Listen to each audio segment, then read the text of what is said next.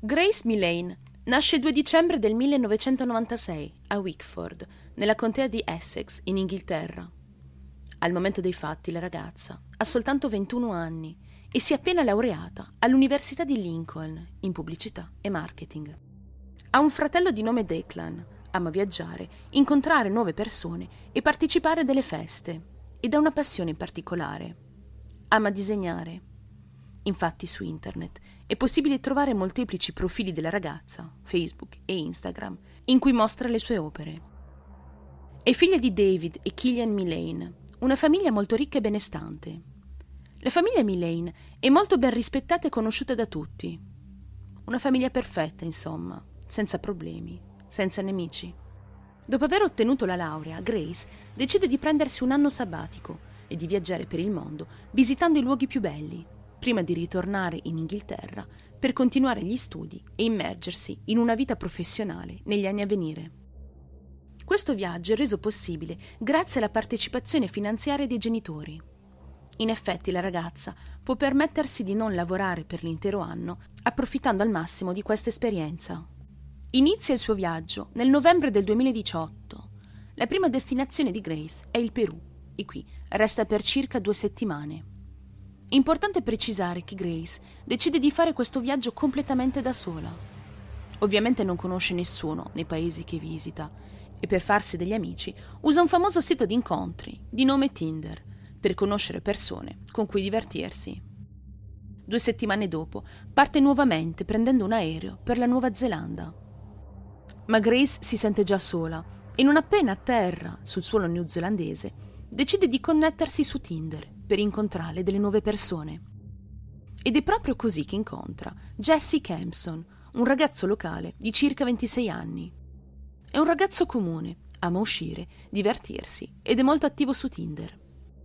Il primo dicembre del 2018, il giorno prima del compleanno di Grace, lei e Jessie decidono di darsi appuntamento nella città di Auckland per incontrarsi per la prima volta. Grace si trova ad Auckland da soli due giorni. I due discutono per tutta la giornata per poi darsi appuntamento in prossimità dello Sky Tower. Ma la cosa particolare di questo incontro è che tutto l'appuntamento viene filmato da delle videocamere di sorveglianza sparse per la città e i vari locali. Si sa con precisione tutto quello che i due giovani hanno fatto quella sera. Quando si incontrano per la prima volta, i due si stringono immediatamente in un grande abbraccio, come se si conoscessero già da anni, felici di ritrovarsi dopo tanto tempo. I due vengono filmati camminare insieme, ridono e scherzano e si recano al ristorante Andy's Burger. Anche in questa occasione, durante la cena, i due passano un bel momento insieme. Dopo aver cenato, vanno in altri bar, dove bevono vari drink. I due si comportano come una vera e propria coppia di innamorati, nonostante si conoscessero soltanto da qualche ora. C'è un buon feeling nell'aria, i due si piacciono. Dopo circa tre ore dall'inizio dell'appuntamento, vengono filmati guardarsi negli occhi e baciarsi.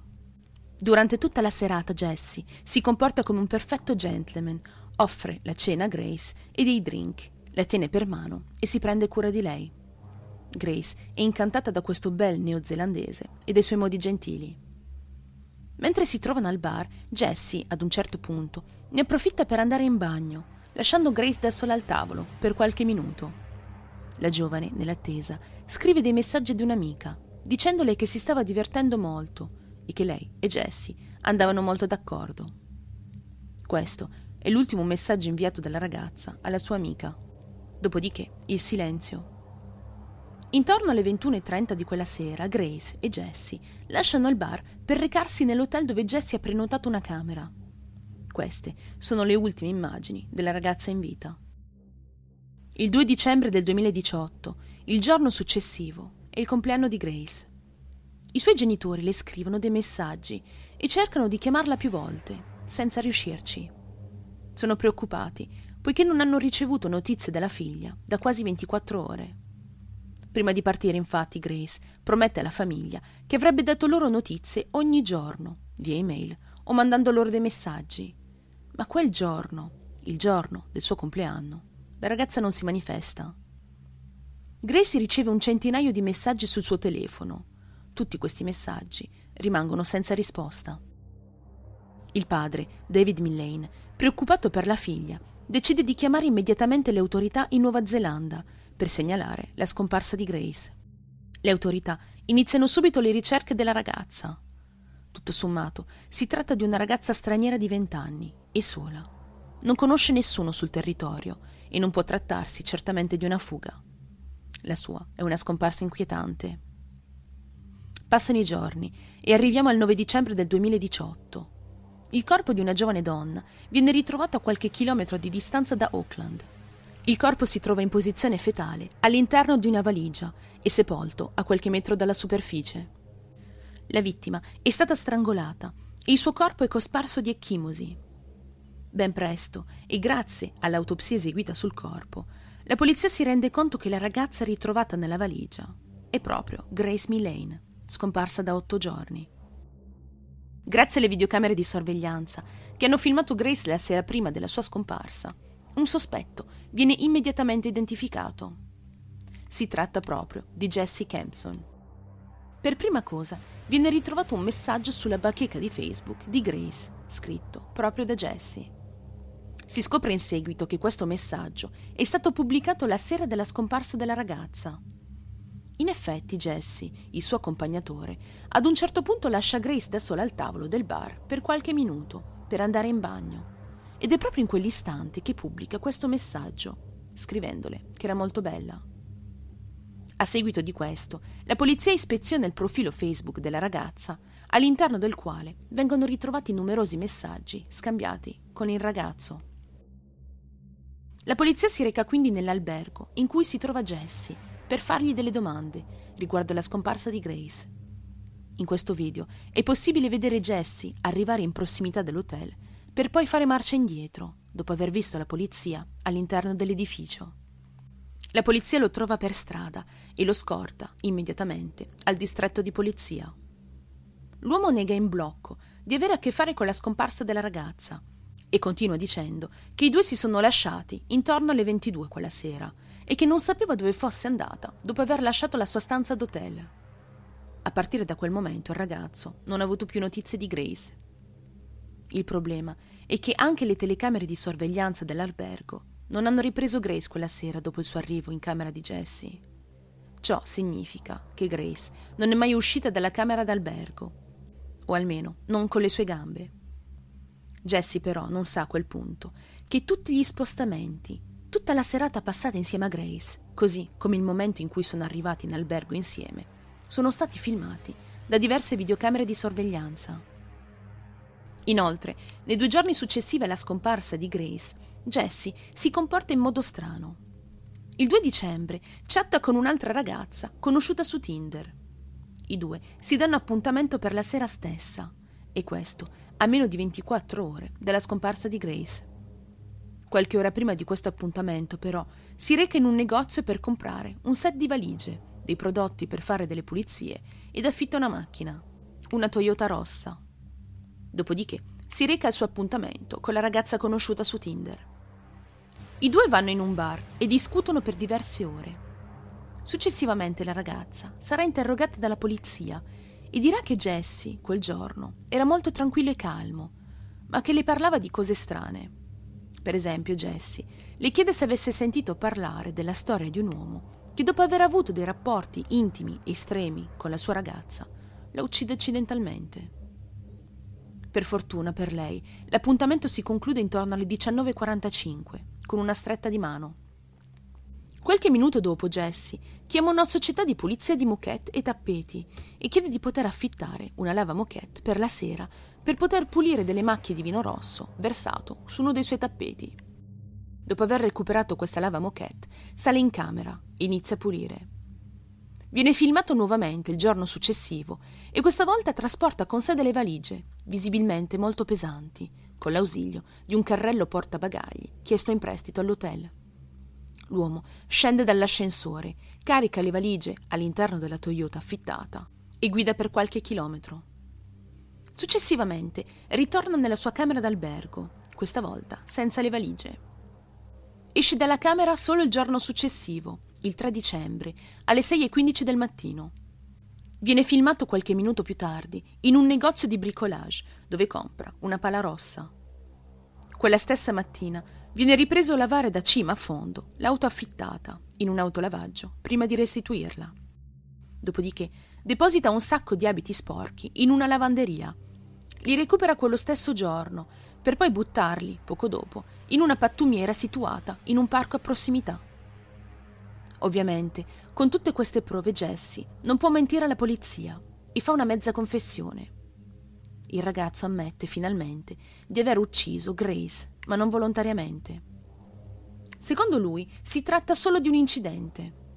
Secondo la sua versione dei fatti, dopo essersi recati nella camera d'albergo la sera del primo dicembre, i due avrebbero avuto delle relazioni molto spinte e violente.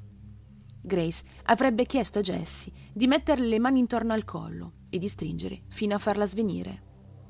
Secondo lui, quello che doveva essere solo un gioco si sarebbe trasformato in un dramma. Secondo il medico legale, però, la versione riportata da Jessie non è realistica. Per uccidere Grace avrebbe dovuto far pressione con le mani intorno al collo per 4 o 5 minuti. Questo arco di tempo avrebbe lasciato a Jessie tutto il tempo necessario per rendersi conto dell'atto e fermarsi. Il medico legale formale. Per lui si tratta di un omicidio volontario. Jessie ha inoltre scattato sette foto post-mortem del corpo di Grace, foto che sono state ritrovate all'interno del suo computer durante le indagini. All'1.30 di quella sera, mentre il corpo di Grace giace per terra, senza abiti e davanti a lui, il ragazzo naviga tranquillamente su internet, come se nulla fosse, per cercare come e dove sbarazzarsi del corpo della ragazza. L'indirizzo esatto del luogo in cui il corpo di Grace è stato ritrovato è presente nella cronologia delle ricerche del suo computer.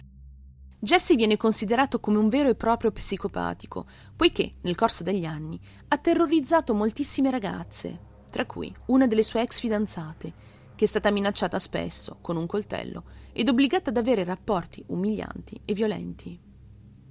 Jessie non ha avuto il minimo problema a incontrare un'altra ragazza conosciuta su Tinder, mentre il corpo di Grace giaceva freddo al suolo della sua camera d'albergo. Il processo di Jessie Campton si apre ufficialmente il 16 gennaio del 2019. L'uomo si dichiara non colpevole. In un primo tempo la sua identità rimane un segreto il suo nome, così come il suo volto, non vengono rivelati al pubblico. Ma la Corte Suprema annullato successivamente l'ingiunzione di anonimato che impediva a chiunque di identificarlo con il suo vero nome.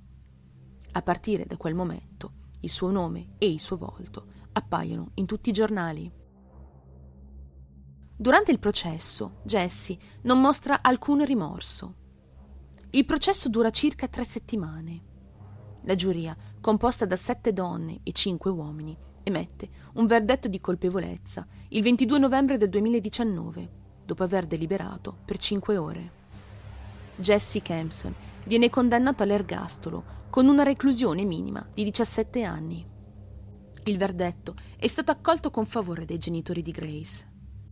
L'anno successivo, nel novembre del 2020, il padre di Grace, David Millane, muore di cancro. Nell'ottobre-novembre del 2020 Jesse viene inoltre condannato per nove capi di accusa per violenze su donne, minacce di omicidio e aggressione, casi che non hanno nulla a che vedere con quello di Grace. Grace Millane, questa giovane ventenne talentuosa, voleva viaggiare, divertirsi e fare nuove conoscenze. Il suo viaggio in giro per il mondo è durato poco meno di un mese. Viaggio che l'ha condotta verso una fine prematura ed odiosa.